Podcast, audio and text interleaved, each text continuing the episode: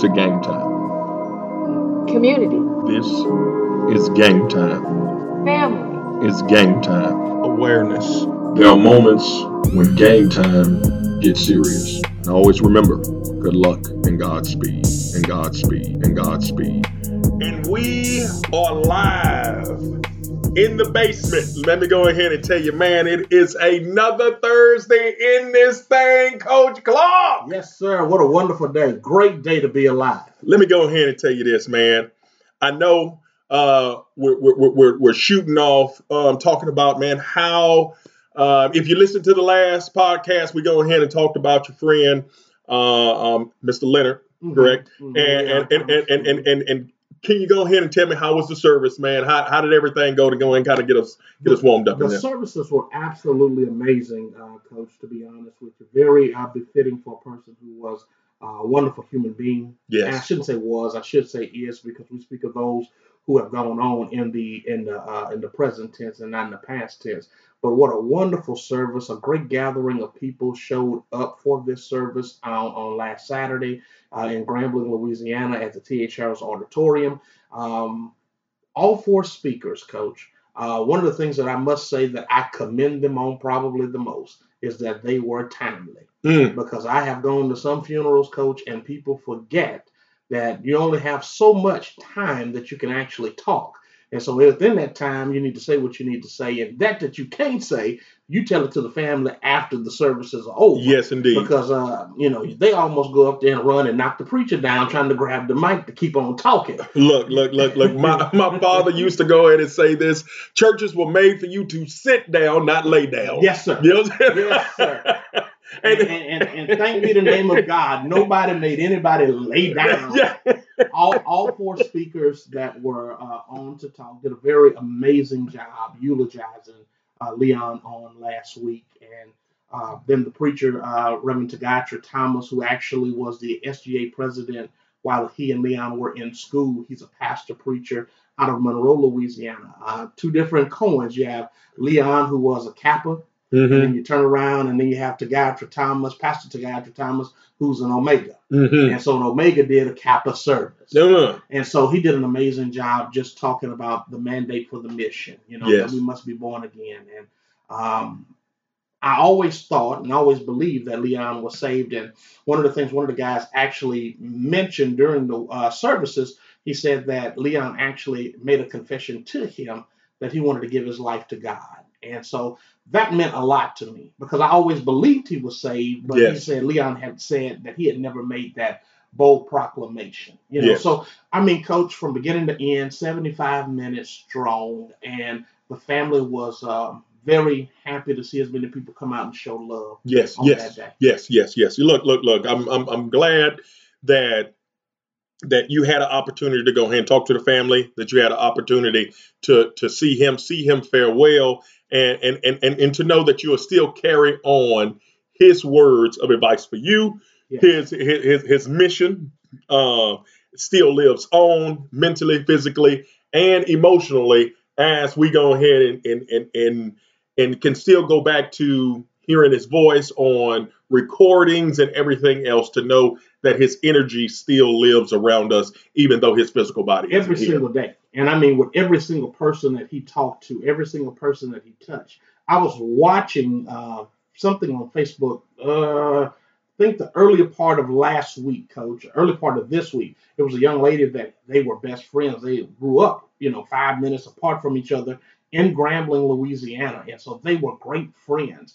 And Leon, within that video, as he was talking to her, was talking about the essence of love. Yes. That love, should be an ever-flowing fountain. It pours from one pitcher into another. So it should never get to the point where that pitcher dries out. Yes. That's what the message that he gave to people. And so for the people that knew him, that mission still lives, to love as hard as you can every single day. Love the people that you are around, that you have the abilities to touch, even though they may not change right away. Something that you say, something that you do, something within your action may actually help to perpetuate them and motivate them to be different. Mm. And so that's the legacy that he left. I mean, You know, everybody's not going to be a vegan, but he was trying to convert as many people as he possibly could, because that he was on that mission to help, you know, that mentally, physically, emotionally. But he believed this started with, what did you put in your body? How were you fueling your body? So along with the love, he wanted you to have a healthy component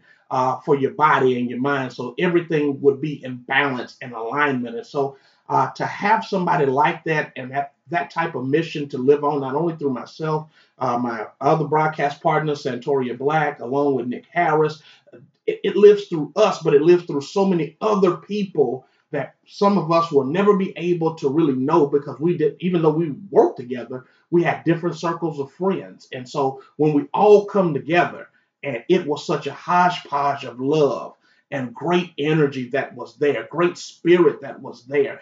It encompassed who Leon really was. Most definitely. And really is. Most definitely. Let me go ahead and tell you, look, I understand that you have been a traveling man. Let me go ahead and talk about the other situation. So I'm looking on Facebook day before yesterday, okay, and it brings me into this segue here. Now, I see somebody's filming some dancing that's happening. Now, you got to set me up. Now, where was this located at? This was actually in Mitterrand, Louisiana. Okay. So just a few miles past the airport in Mitterrand, Louisiana, at the Jefferson Theater Arts Theater Center. There. Okay. And so, man, I'm driving up. I get there right on time, and you know, I'm walking in and I see that, you know, man, this is a big deal. You like it had some people. Oh, it looked like it had some people there. It honestly did. I mean, you had one or two seats that may have been open for people who had tickets but didn't make it or couldn't make it, but they bought them anyway to support the dance company that was going on. And Coach, when I tell you that it was just an amazing night, an amazing night to watch these young ladies and men, young man. There was one young man that was a part of the company get up and dance. It was just absolutely amazing. And the little biddies, as I like to call them, the tiny tots, Coach. Yes, they stole the show. Because you know, it's just like going and watching them play T-ball. Yeah, you know, there's somebody out in the outfield, you know, picking up daisies and throwing up dirt. You're right. You know, and there was that one or two little girls. They didn't care what was going on, who was dancing. They were going to stand in their spot, and they wasn't going to move until the dance was over with. Look, I'm going to say this, and especially whenever you can get young men and women to participate in things, to go ahead and actually be on a stage for the first time. It doesn't matter if it's being on a field, being on a court, being on a stage. This is a time to shine. And in that shining, what we have is we have moments of fear. Yes. And that we conquer fear.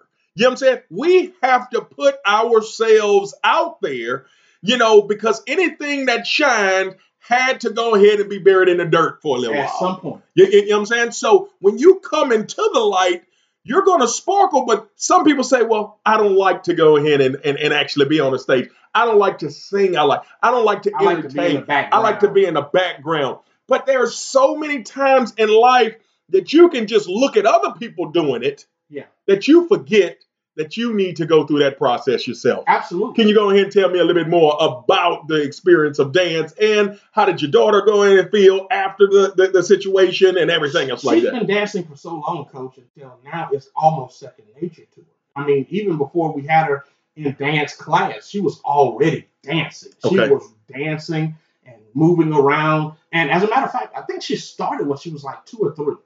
And, you know, when she moved from Texas to Louisiana, it was kind of that break-off period. So she kind of broke away from it for a little while, not because she wanted to, just finances just wouldn't let us do it. Yes. So when we had an opportunity to put her back in dance, she took to it like a fish to water. Yes. And, I mean, she's been going at it full throttle. And the one thing that I can definitely say that she does not have on that stage, or at least she doesn't show it, she doesn't show that she has any fear. Now, she may have it in her heart, you know, trying to remember the steps, the routine, the whole 9 yards. She may have that, you know, as a nervous energy that she needs to be on her game and do what she does.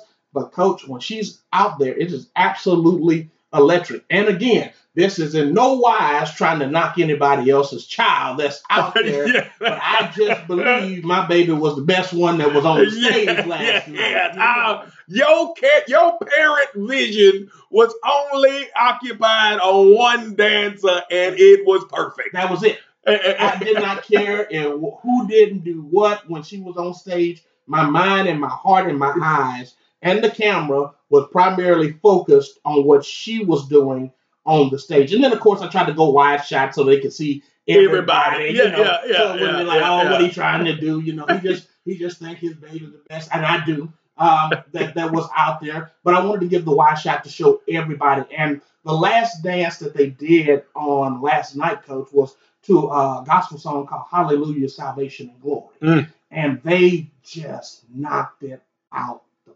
box, man. It was done with so much passion. It was done with a level of personal touch to God. It was done with the heart to say, you know what, I'm going to help somebody understand what this song really means. And when they put that whole song together, and I did like 7 minutes or 8 minutes of recording, it's like a 10-minute song. Yes. That they were out there on that stage performing at the very end of the night. Yes. You know, after already doing, you know, 3 other dances, but they're out there doing this. And it looked like they never lost any energy. They never lost their passion. They never lost touch with the audience. And it was just an amazing night to watch her do the very thing that she loves to do. The only thing is I can get her mind to change, Coach. You know, at one point I had her strongly going to Grambling, and now she's considering Southern. So that breaks my heart just a little bit. But wherever she is, my heart will be as well. Most definitely, most definitely. Well, let me go ahead and get into this right here. Well, today is a day of change. Today is a day of change for the Bayon family. Today is a day of change for the Bonet family. Today is a day of change for 2 families that are returning to Alexandria as the prodigal sons that they truly were. I enrolled my son, Blue, and Taj Bonet into Ash. Oh, wow. Today. What? They actually go ahead and decommit. I don't even know if you're going to call it a commit or not commit. But let me go ahead and tell you, I have been answering phone calls all day today. Wow. Because in it, I'm still looking to like I have a job at Pineville High School. You know what I'm saying? And in it, we are in that moment of, let me go ahead and tell you, you're going to have to make your way. Yeah. You know what I'm saying? And sometimes that is tough. Sometimes that's tough to allow the kid to actually to move forward. Yeah. You know what I'm saying? Yeah. Because ultimately I had a plan and certain things came up that plan that I had took a monkey wrench in the van. Yeah. Do you know what I'm saying? Oh, yeah. And in it, we still have to understand that there's still a plan. Just because I made a plan, just because what I thought I had everything to, there's a different plan maker. You know what I'm saying? There's a different architect. There's a different engineer. Yes, you know what I'm saying? Yes, sir. Because in it, I would not have told you. If you'd have asked me last year, I would have laughed in your face. If you'd have asked me just a month ago, I'd have laughed in your face. But now change is on the horizon. Yeah. So guess what? We have a lot of, and what we talked about was some fears. Yes. We have a lot of mental strain. It was heavy on my heart, Coach. It was heavy on my heart. It was this place of Pineville High School is somewhere that I've dedicated a decade. You know what I'm saying? 10 years to this place. And to even come up with the idea to say Joseph Thomas Jr. will not be attending Pineville High School. It has rattled my family. It has rattled everything. And let me tell you this, I must admit my son said something that actually last week, that was something he says, it's going to be better for us. Mm. Now in it, not to say it's going to be better for me. Right. Not to say it's going to be, because in it, he has to come to the understanding that we are a family. Yeah. It all works together. And he says, it's going to be better for us. Yes. And so if this is where I have to go, Father, then this is where I have to go. Yeah. Now, in it, I even think about the biblical sense, like in it, of sons that are committed to their fathers, even if they think that something is ludicrous. Yes. But the son that says, if this is what you want me to do, I'm here. Then I'm going to do it. You know what I'm saying? And I'm not saying that you can have more love for your son than what in the world you can go in and have. But moments of being proud, moments of saying, this boy is getting older. Yeah. This ain't Boning no more. This ain't SpongeBob no more. Yeah. Do you understand? So now I'm saying there is a great change that is happening. And today we're going to go ahead and be talking about how can we recognize not just that mental weight that has gone ahead and actually fallen upon us, but how can we eliminate this mental weight? Because we can have things on our heads, in our minds, because in my first thing I was thinking automatically was, what will everybody else think? Right. Like, how will everybody else feel? In it, the first step, I had to make sure that my family had to understand that, look, this is coming with a cost. And not only that, you know, most individuals, I have my second son. No, he is not my one to go, but Taj Bonet, yeah. But Taj Bonet and my son have actually gone ahead and been together all the way through T-ball, all the way. They're like, look, thick as Steve. Fire and ice. Here we go. So now, my decision is affecting two families. Mm. It's affecting two families. So then the weight is even heavier. Right. So I'm not just listening to what my wife is saying, but I'm listening to the father of him and the mother of somebody outside of the house. What are we going to do, Joe? Yeah. What's happening, Joe? I don't know. Right. And that is something that is very unnerving whenever you have someone with the answers to say, I don't know. And sometimes, Coach, the greatest thing that we can ever say in any situation, to be honest with anybody, is I don't know. But I trust that whatever this is, it's the right plan. It's the right thing to do. Sometimes as coaches, you know as well as I do, the one thing that we go into every game is we go into every game with a plan. We have to have a game plan. We know that if a team does this, we're going to do this. If they roll safeties high, we're going to do this. If they walk safeties down, then we're going to check to this. And so sometimes in the game, things get so hectic until the plans that we have, they get augmented because we got to go in at halftime and make some adjustments because the other team also had a plan. And they came out and changed some things that we didn't see before. Yes. And so now, how do I make halftime adjustments that will lead to future success for the end of this thing? Yes. And that's where you all were at the time. You were making a halftime adjustment to say, what do I need to do? I don't know if this is what we need to do, but I'm going to do it because I believe in my heart it's the right thing. Look, let me go ahead and take it. It happened at the perfect time because in it, my son, he's going into the 9th grade. And if he would have attended one day and this change would have happened after that one day, he would have had to sit out 365 days. Yes. You know what I'm saying? Yeah. So it came at the right time. This moment came at the right time.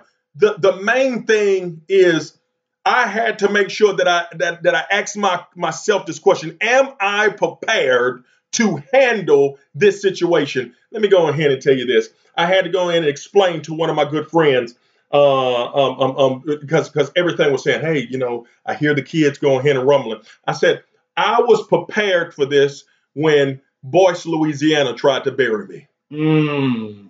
I was prepared for this when I had coaches to tell me that they're going to kick me off of this team if I can't go ahead and do this. I was prepared for this with every class that I went in college to, that this was not going to make me a failure. Yeah.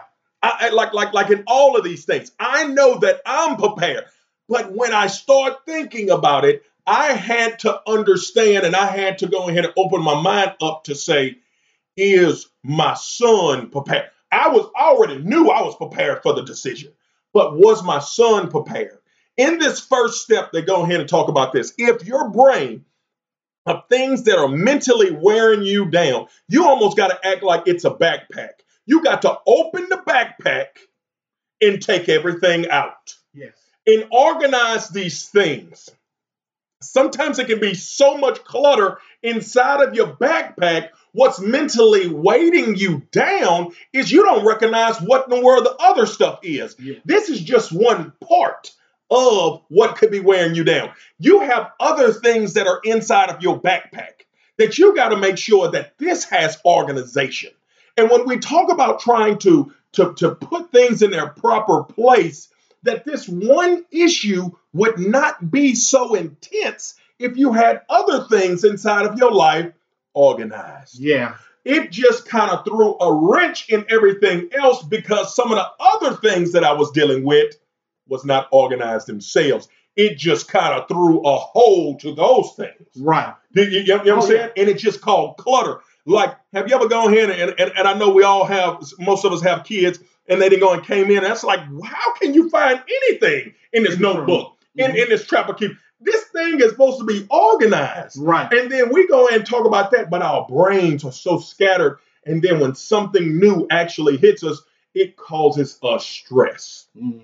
Because we can't overcome that action because we haven't overcame the other things that we go and have. It's just kind of running itself through this thing. And the one thing I was going to say, Coach, because, I mean, you alluded to it about taking things off. And I'm often reminded about what the commentators and the scholars say about the needle eye gate in the Bible. When you hear that scripture that says it's easier for a rich man to get into a camel to go through the needle eye of a needle than it is for a rich man to go into heaven. Well, the story is about the needle eye gate because all of the other gates in the city at certain times would close. And if you were journeying through a particular area, they had a small crevice in order for you to actually enter in and to get out. So in order for you to get out of that particular area, you had to do some things. And most people in biblical times, they were riding on camels. You know, they were on camels. So camels are big animals with big humps. You know, they're stored their water and everything that they need to make long, arduous journeys. So what they would have to do, the person who's riding the camel would actually have to get off of the camel, get the camel down on its knees, take off all of the stuff that they have packed on the camel, get it off of them, and then get the camel to walk through this small port down on its knees to be able to exit. And then keep the camel on the other side so that they can reorganize, reprioritize, so that the journey can continue. Isn't it amazing how life often hits us that sometimes we're faced with a needle eye? Yes. Yes. And that we've got to do what's necessary, which is get down from where we are up here, riding so high to be back down at a plane where we can handle some things, take some stuff off, get through that particular small passage and then reorganize, reassess, readjust so that we can get back on the camel and ride again. And so sometimes, Coach, what I've learned for a lot of people's mind, including my own, when you talk about organization, is that we do allow too much clutter. We don't take things off. We don't put things where they need to be. And we are still trying to force an animal, force ourselves through this needle eye and still trying to carry everything that we got on here, but we're not going to get through there because we're not in the right posture. Right. And then understand if you try to take the shortcut, if you try to go ahead and say, well, I'm not going to take everything off. Right. I'm just going to take some things off. That other things will be damaged. See, that's the part of saying I can still, because I don't want to go back to step one. Mm-hmm. I want to start on step 3. Yeah. I want to start on step 4 because I was on step 10, but I'm okay with going to step 5 or step 4. Let's see how much you can go ahead and get. And you're going to damage certain things. And then you're going to say, I should have done this. Is it going to be tedious? Is it going to be tough to start back at number one? When the camel made it through, what you're going to realize is when you retouch these things, you're going to say, maybe I don't need it. Right. Maybe I don't need this, because you've been throwing everything in this thing and it's been carrying for a while. But when you take all of this stuff off, and you say, or take all of this stuff out of the proverbial backpack, you're going to realize, man, I got 3 notebooks in here and I only use 1. And that's the thing that probably will drive you absolutely insane once you realize, like, why have I been carrying so much stuff? Yes. You know, do I feel like I'm inadequate or I'm going to run out of something, so I'm carrying more than what I really need? And sometimes in life, Coach, that's where many people are. They carry more than what they really need. They carry the baggage of the past. They carry the baggage of what happened earlier in the day. They're carrying all of these different things. And if they would just take out the time and say, you know what? I really don't need this. This was never worthy of anything anyway. I just need to get it out of the way, because all it's really doing right now is weighing me down. Yes. I am weighed down in things that I rightly really don't need. And because of it, it makes my journey more arduous, because I keep adding things on and not taking enough off. Let me also throw this out there, because I am a strong proponent of this. God does addition by subtraction. There are just some things that God, in his infinite wisdom, that he has to allow us to see that it's not worthy of who we are. Yes. It's taking away more from us than it's adding to us. And when you really see it, you're like, wow, you know what, God, I should have been listening to begin with. I should have been putting these things where they needed to be put all the time. But we're so used to carrying and carrying and carrying, and we become hoarders. Yes, we're distraction hoarders. Yes. That's one of the craziest thing of all time, of being a distraction hoarder. Not to go ahead and say, what new game can I go ahead and do to go ahead and distract me and put this in my backpack too? What new thing can I occupy my time? Now, I didn't say I needed to do all this, but I done hoarded my time with nothing but distractions. And then I'm complaining to say, I don't have my life in line. Right. But where were you putting all of your energy? Yes. Where were you putting your focus? Yes. You know, because distractions and detractors are always going to be there. Yes. Yes. And the more that you feed into those things, the more that you're going to find yourself wondering, like, as you just said, I wonder why I don't have my life together. I wonder why I'm in this particular position. Have you taken out the time to actually really say to yourself, like, hey, I really need to look at some things. I need to write some things down. I'm also a very big proponent of that too, Coach, is sitting down and writing the pros as well as the cons, because sometimes we think something is actually an advantage when it's really not. And so it becomes a distraction. It becomes a part of the detractors. And before we know it, what we are is the detractor, distraction, hoarders of our own inabilities to be what we want to be or what we should be or what we believe that our purpose is. You allowed it to happen to you.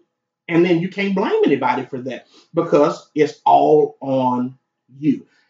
Therapist told me, when I first started going to therapy, Coach, and it was true, and I didn't realize this, the only person I'm in control of at the end of the day is myself. Yes. So if I get distracted, do I blame the distraction, or do I blame me for allowing my eyes to get off of what I need to keep my eyes on? True. And stay focused. Do I blame the detractors, or do I blame me? Because at the end of the day, the only person I can really look at is say, hey, this one is on me. Now, I know what I had in the past with my family and that dynamic and all that stuff, so that plays a role. But my job as an individual is to put the focus where it needs to be placed, which is on myself, and I get focused and I keep my eyes this way. People don't ever wonder why that they put blinders on horses when they race. It's so that they won't turn their heads and get distracted by what's around them, because that slows you down. Same thing that we teach our runners when we're running track. You have no need to turn and look. Why? Because that's a distraction. Yes. It's detracting you, and it's keeping you from being at your ultimate and optimal self. Let me go ahead and take this, Coach. Stage 2 of this says that each problem that you have, if you think about mental weight, they're like bricks. Mm. Some bricks you can carry because you can solve those things. But other bricks you need to take out of your backpack and put them to the side for later. Mm. Now, I look at a situation where all injuries for an athlete has to go ahead and be taken care of. You know what I'm saying? Look, there's a difference between hurt and injured. Do you know what I'm saying? Mm-hmm. Now, in it, if you're hurt, this is something we can take care of right now. Okay, maybe it's cramps. Maybe it's you have a cut. Guess what? We can wrap that thing up right now. But when we have an injury, okay, those injuries cannot be taken care of right now. They're going to go ahead and they're going to have their own due time that they're going to have to get you back in line.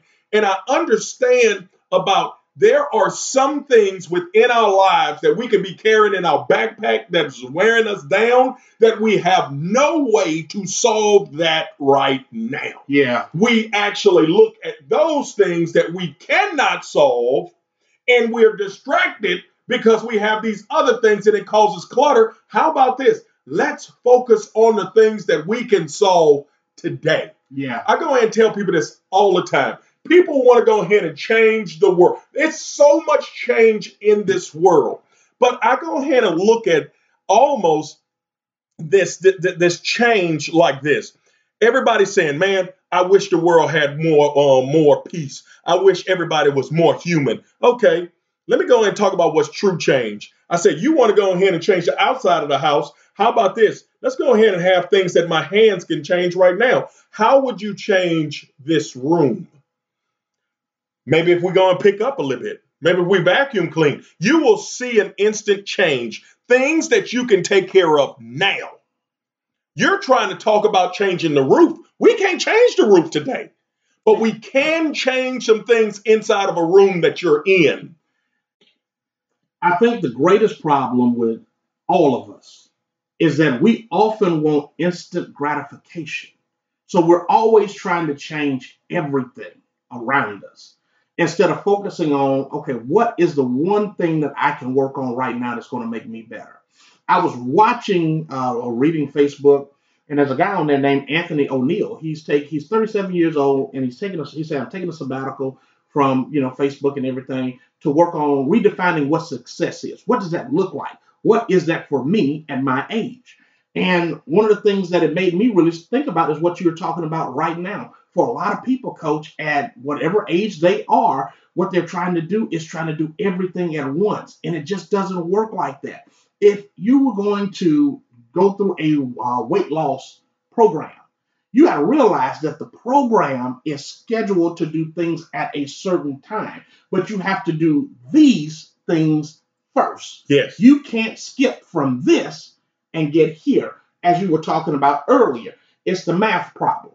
It's the teacher looking you in the face and say, hey, I need you to work this thing out. I need to see all the steps, because if I don't see all the steps, I don't know where you're making your mistakes, even though you may be getting the answer correct. Yes. But you may be making some mistakes somewhere else that's going to cost you later on down the line. When the problems get harder, you're not going to be able to skip these steps. Exactly. So why not work on step 1 first? The things that we know that we can do right here, right now, and get those things taken care of, and then move to another thing, because that's a big problem, because we're trying to jumble all this stuff up and saying, you know what, God's going to take the magic vacuum and just swoop it all up. Yes. And it's all gone, and I'm going to walk around with my hands lifted, my head raised, and I'm going to sing praises unto his name. And in reality, sometimes what happens is, instead of God emptying those things, he's putting something else in there to see if you're willing to work on this so that it will lighten your load.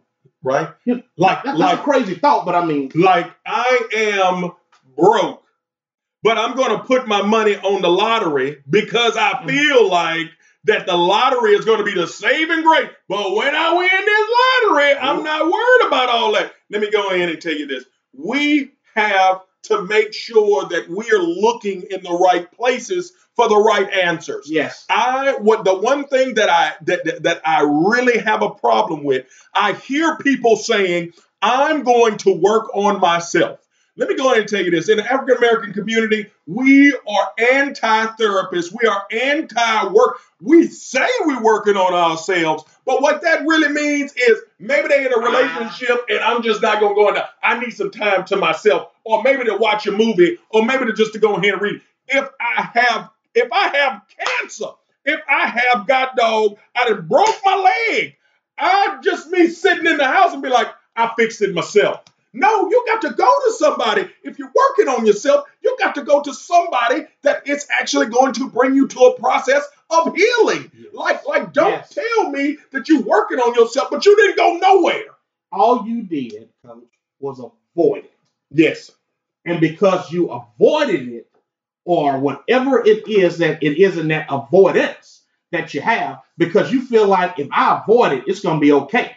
I don't have to worry about it. It's out of sight, out of mind. No, it's not. It is still there. It is lying dormant for the moment. But as soon as something else comes up in your life that is similar to the thing that you have been trying to avoid all this time, it comes right back to the surface, and you're right back at square one. You're broken and you're busted. You're disgusted. Going to my church jargon now. You're all of those things because you didn't take time to go see somebody that can help you lighten the load and work on this one thing right here. Let's get this squared away. Lord, I almost said something. Let's get this thing squared away. Yes, yes. Let's work on this before we try to tackle this, because there's got to be a reason why this is the way it is. And if we don't ever deal with this, no matter what that is over there, way down the line, it started with this thing. Yes, yes. Let's work on that first. Yes. And Coach, if we keep avoiding it and acting like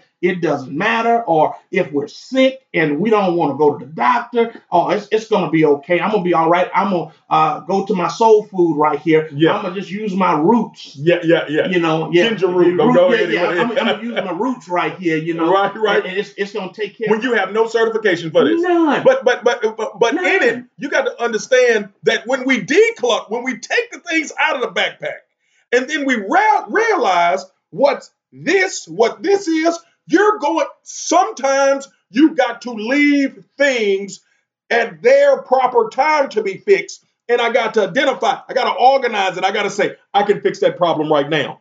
That's going to have its own thing. But I got to figure out a method of how to fix the things that I can fix today. Yes. We spend so much time that what happened in 2001 that has caused chaos still in 2021. It's still there. And I'm not going to lie to you. I could go into personal references where that is actually what happened. And I know some people right now, Coach, that honestly look at life and see life where it is right now. And it's based on something that happened so long ago until it affects the right here and the right now. So let's just deal with the one thing that we need to deal with. Let's deal with this. Why are you like this? And for many people, they'll honestly tell you, I don't know. Right. I don't know. I don't know how I got here. I don't really realize what. So what do I need to work on in the why right here? Well, Coach, that's the problem. They have the ability to say, I don't know, but they don't have the next step to find the no. They say, I know it all, but they still use the same word. I don't know why I'm like this. Well, guess what? It's time to figure that out.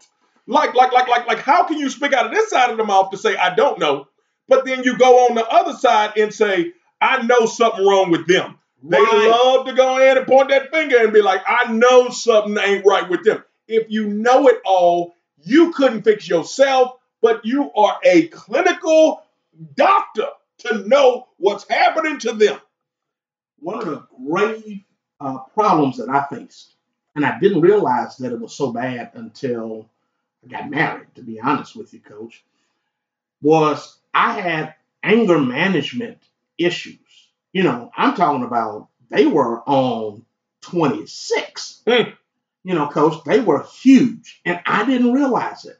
I just thought, you know, maybe it's just my competitive edge. Maybe it's just the fact that my dad was always like this, you know. Yes. You know, yeah, everything around me has to be this way. And so even when I'm in something that doesn't deserve that type of energy, guess what I'm putting into it? I'm putting in that competitive edge, anger issue that I've got to win. Yes. And so now everything that I do revolves around that. So I'm still dealing with, you know, I got anger management issues. So I had to get to the point to realize, like, wait a minute, where is all of this coming from? And how can I fix it? Because I can't say I don't know why I do this. Yes, I do. I do know why I do this. My father was competitive. My mother is ultra competitive as well. And she loves to be right. So in those two things, I had to learn about myself, like, wait a minute, I don't need to carry around that type of mentality if I'm going to be the best me for myself or the best me for my family, the best me for my church, or whomever it is. I had to work with that key component. That was the first thing that I had to really stop and look at, because it was a thing that I could work on right here and right now. I can no longer point the finger at my dad. My dad's dead and gone, been gone almost 20 years now. Yes. You know, my mother's still alive. God bless her. She's 73 years old. But I can't keep pointing my fingers at her and at him. At some point, I'm in control of me. Yes. And so I've got to take the steps. I've got to put myself in the position to say, you know what? I don't want to be that person anymore. Yes. And I start working on that one thing. And then from there, if there's other issues, I work on those things, but let's just center our minds and posture our hearts to work on that. And that's what I had to do for me, Coach. I really did. And all of these other things started coming out of that. Like, wow, the reason why you're like this is because you got anger management issues. The reason why you do this is because you got anger management issues. The reason why you do this is because of, and so, Coach, as I work on this, what you will eventually find yourself doing is lightening the load that you're carrying, because it all stems from the one thing that you can handle today. Let me go ahead and say this, Coach.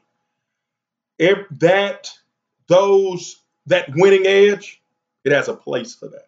Yes. It has a time for that. It has a time that it needs to be sparked up. And that's what I had to learn. But it's not in all times. Like, that fighting edge does not need to happen when you're making eggs.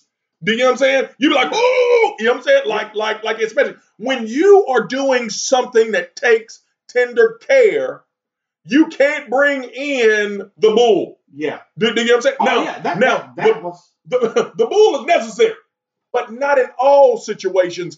And I think that. And having to realize that I had to be able to separate those things. Going back to the stage.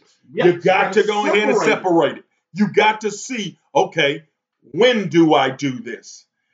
I understood why, but now I have to say that was the correct action in this situation, and this was not the correct action in this situation. And I had to teach myself, Coach, and I know we're probably going all over the place on people, but at this point, I had to teach myself that I wasn't always the coach. Right. Right. You know, I'm not always the coach. I'm not always the one having to fix everything.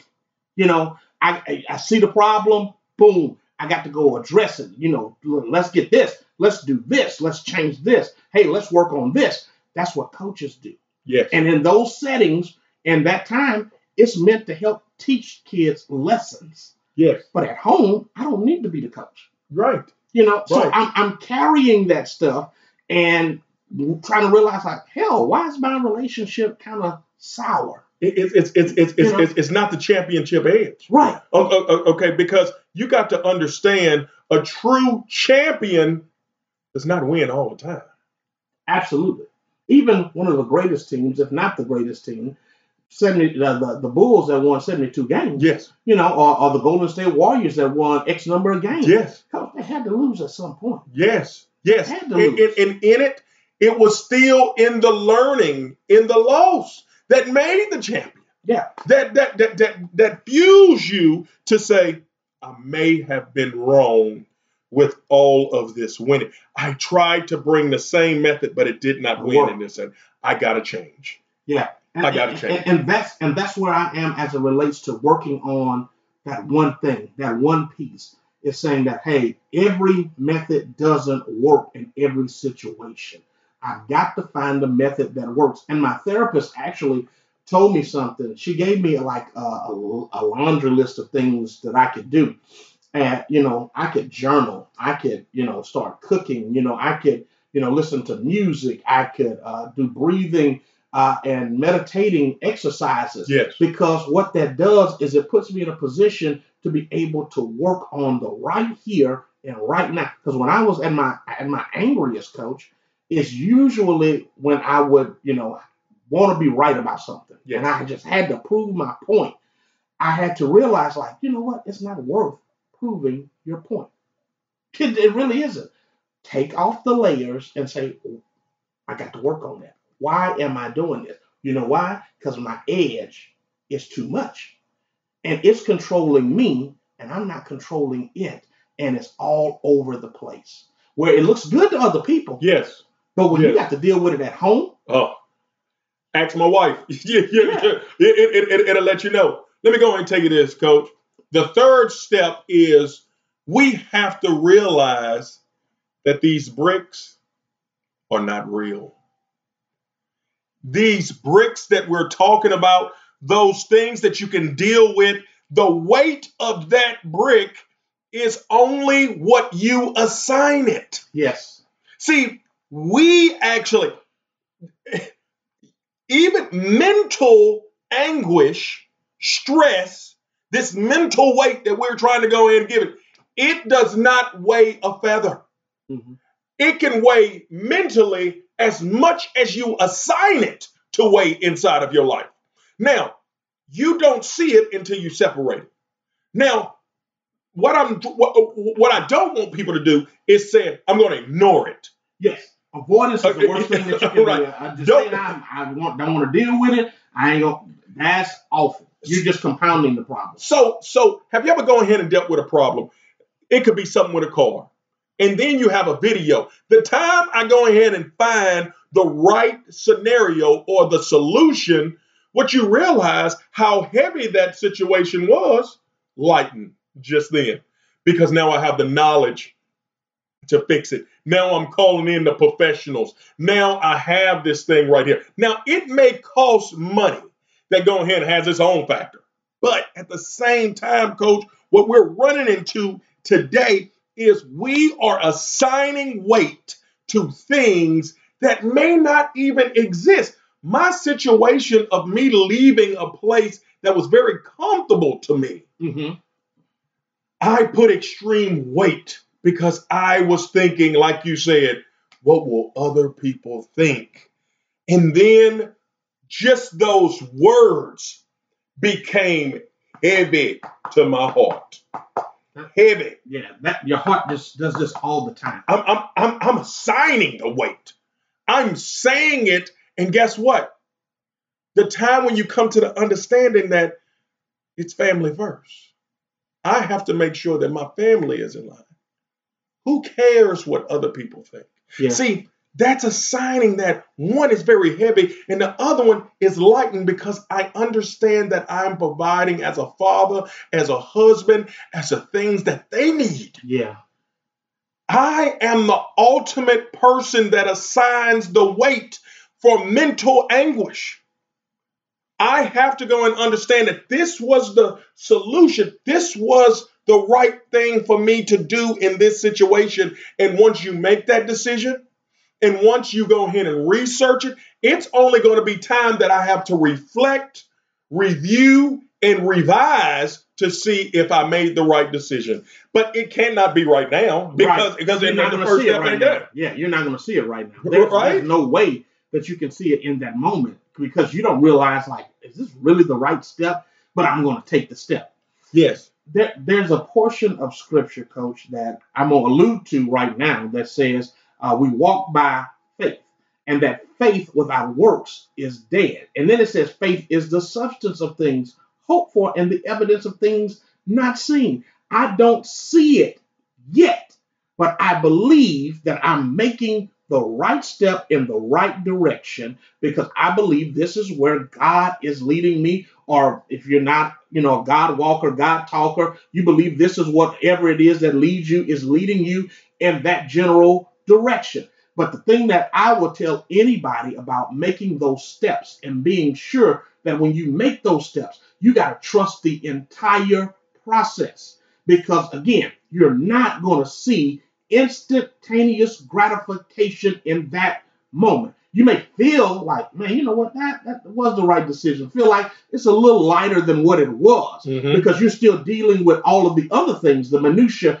that other people are going to say, are going to do, going to think. Why is this going on? Why is this going on? I read something the other day, and it was by Reverend Dr. William Jordan. He's a pastor of Lions Unity in Houston, Texas.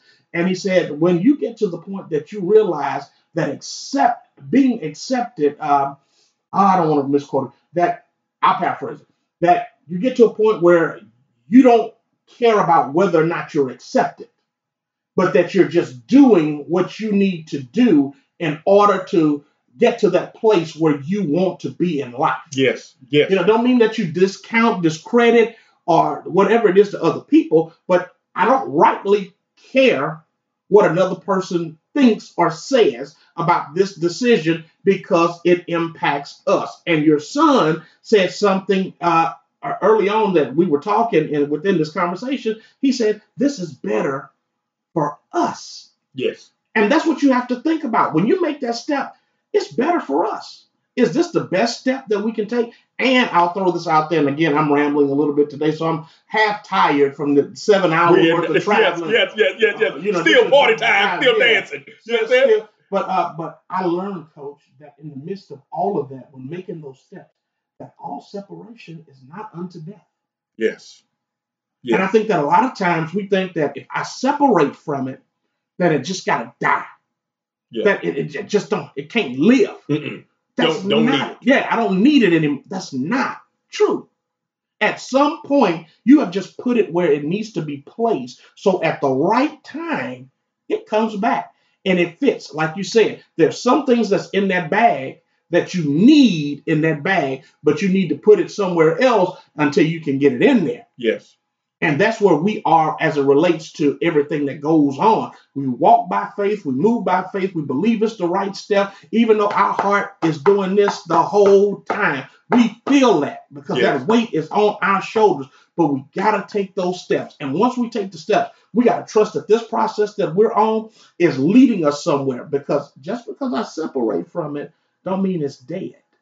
Just means it has to be over there for a little while until I can get this straight. Yeah. And you can, and I'm going to throw this in as it relates to relationships. This has nothing to do with what we're talking about. Oh, yeah, go ahead. But as it relates to relationships, some people have to take time apart from each other to realize how much they love each other. Yes. And sometimes it takes months. Sometimes it takes years. Yes. But at some point, it can come back together again. Yes. You know, but you got to trust that process, and you got to know, hey, this was what was best in that moment at that time. For us, I was, again, as it relates to what we're talking about, one of my therapists was telling me a story one time about, you know, a couple, you know, hey, man, they took that plunge. They said, you know what, we done. And got to the courthouse, was ready to file paperwork, and looked at each other in the eyes after being apart for about a year and saying, man, you know what, is this really what we want to do? They looked at each other and said, nah. This is not what we want. Just because of separation, that doesn't mean it's death. Yes. Sometimes you need that to mature you, to mature the other person, so that y'all can be the best people that y'all can be for one another. That's as it relates to relationships, but life in general. And I understand that. Right now, you may not be prepared to handle that brick. Right. But in maturity, by taking that out and you come back to that, Now you're mature enough to take care of that mental weight that was there. And then you'll look back and say, man, that wasn't that difficult. No. Right? But at that time, it was 2 tons. You know, like you said, I assigned that weight. Yeah. I put it on me and say, you know what, ooh, boy, this is too much. Right? It's too much. I just can't do this. This is too much. Yeah. This is too much. And look, I tell everybody out there, what we're talking about is sometimes we've had a podcast about change. We've had process about understanding your value. We understand that. But when it, like in all of this, and this is why I thought that we really needed to talk about this, is that mental weight. That mental weight, this is something that we're assigning ourselves that can be blocking our stages of growth. Yeah. Because we can't see our next move. We're so mentally blocked up, we can't consume something else. Like, let me go ahead and tell you, constipation is bad for you. I'm telling you. Yes, two things. Diarrhea, when your internals are giving you problems, it takes all energy and everything out of your life. It does. So you got to make sure that you're taking care of your internals. That it's not how beautiful the backpack looks on the outside. See, because we can go ahead and dress that up. We can go ahead and have a whole bunch of things, and it looks like it's perfect. Yes, sir. You know what I'm saying? Sir. See, let me go ahead and tell you this. I know I'm rambling on this point. You got to understand that they're creating drugs today that you cannot see that this person is in turmoil. Yeah. That this person, see, they had drugs back in the 90s, back in the 70s. If you was taking them, your body, like it was meth. Like right. It was crack. You know what I'm saying? Now they have certain things that everybody looks normal. But they're addicted to pills. Yeah. Like these things have gone ahead and changed our lives of how we see it. That's why the first step is I gotta open the backpack. Right. That physical me saying I'm gonna put my hands on it to open it is the toughest step. Oh yeah, I was just about to say, you talking about scary? You're talking about absolutely mind-blowing. Right. I'm about to open up and actually look at this book. Right. And this book is not about other folks that I have pointed my fingers at and said they're the ones. I actually got to take the moment to open up and look at myself for who I am and not who I thought I was. And let me tell you this, Coach. The only reason that you thought about opening it because your zipper broke. See, we've been trying to hide so many things. As long as that proverbial zipper keeps it all in, we're good. Yeah. But now it's so much stuff stacked in there. I done broke my zipper. Yeah. And now it's all hanging out. And other people are seeing it. Yes, sir. You're exposed now. And here it is. Yeah. You are exposed now. And you can't get away from it. So you don't have a choice but to deal with it. Yes. You know, and that's tough when you got to open it up because it's already there and people are seeing it. And they're like, man, I didn't know Joe was like that. I didn't know Asa was like that. And like, guess what was going on? The weight. Bam. Yeah. The weight. What will other people think? Yeah. What will other people say? What will other people believe? Yeah. But as long as you were going ahead and dealing with these things, now in it, everything can't fit in your backpack. Yes. If it's not organized, how do I go and do it? Stage one, what we talked about. We got to open up the backpack. We got to take the things out of the backpack, get those organized.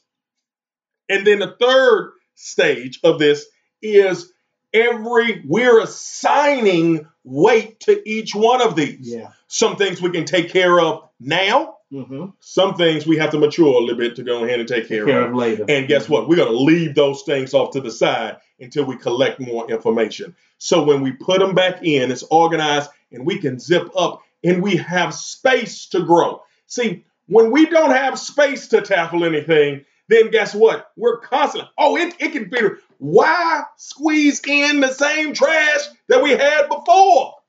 Coach, I've coached, you've coached for a long time. I was coaching girls junior high school basketball. And I'll be honest, I'd rather coach prisoners sometimes than to coach girls.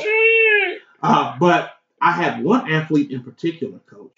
If you would look in her bag, and I'm talking about her travel bag, her bag to go on games. Yes. Coach, you could find everything in the world. Everything that you needed. Her backpack was so well organized that if you would take something like her shoe and put it over here, it would drive her nuts.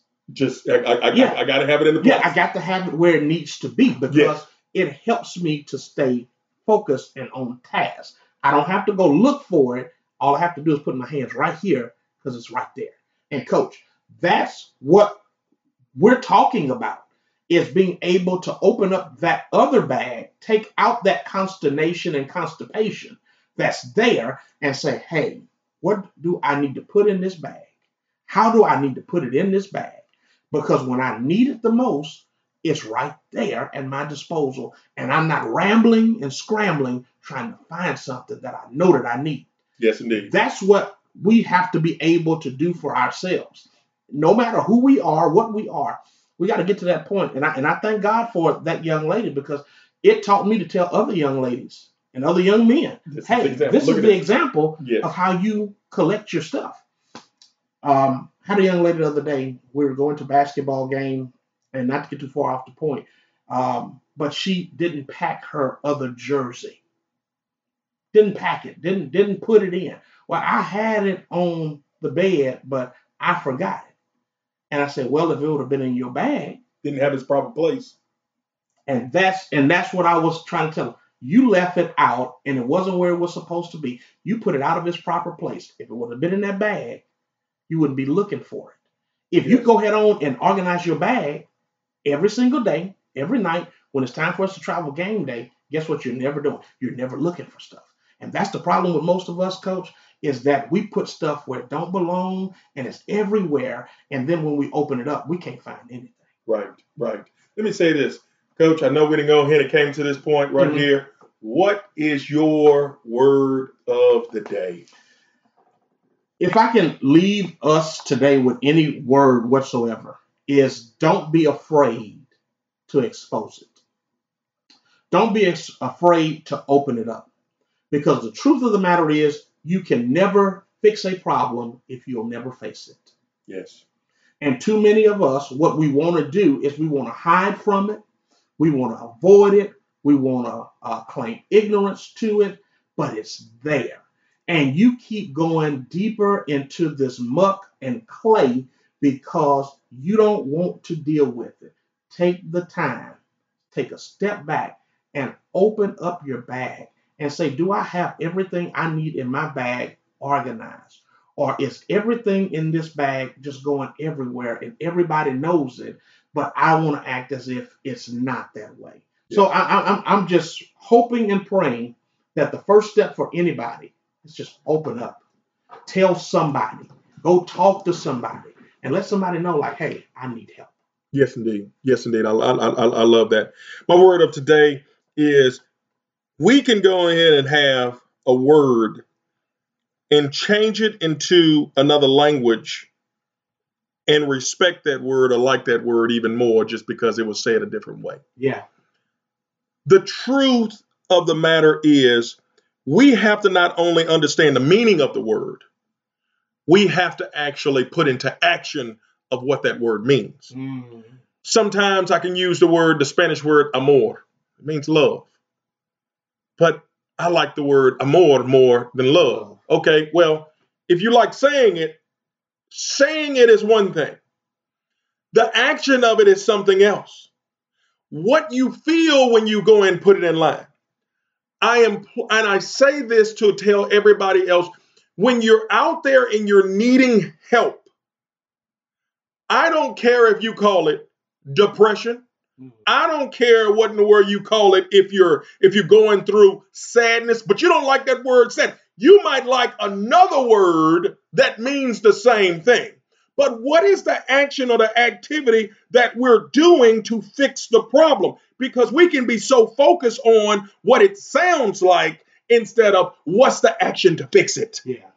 And you put a post out there and was like, hey, my phone is always open.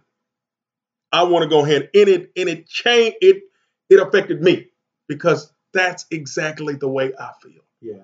Like, hey, if somebody's out there and you have Joe Bion's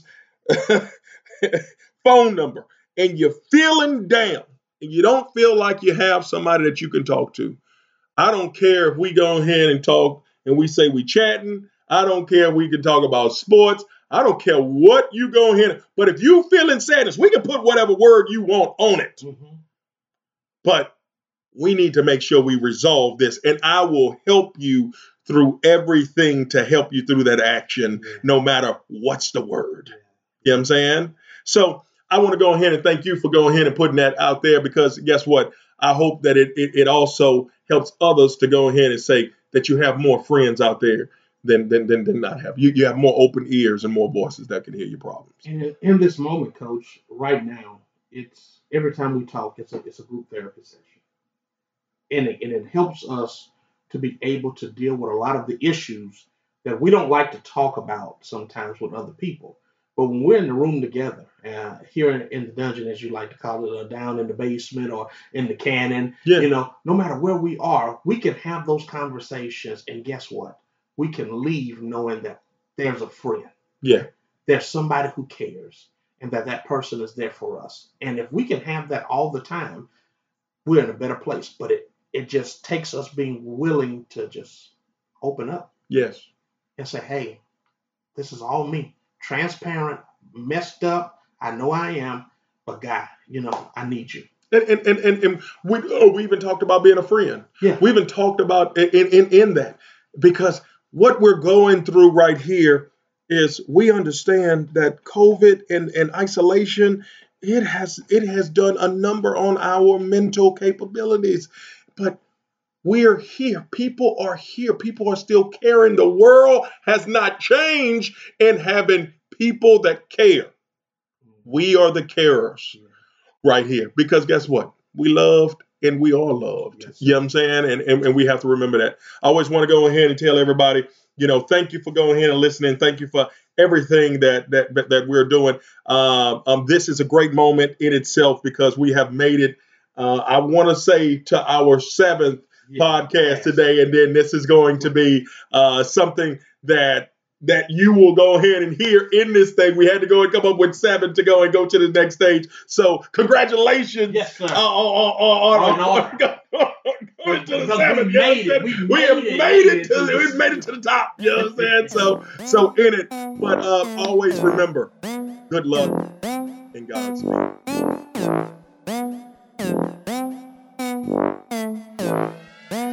Thank you.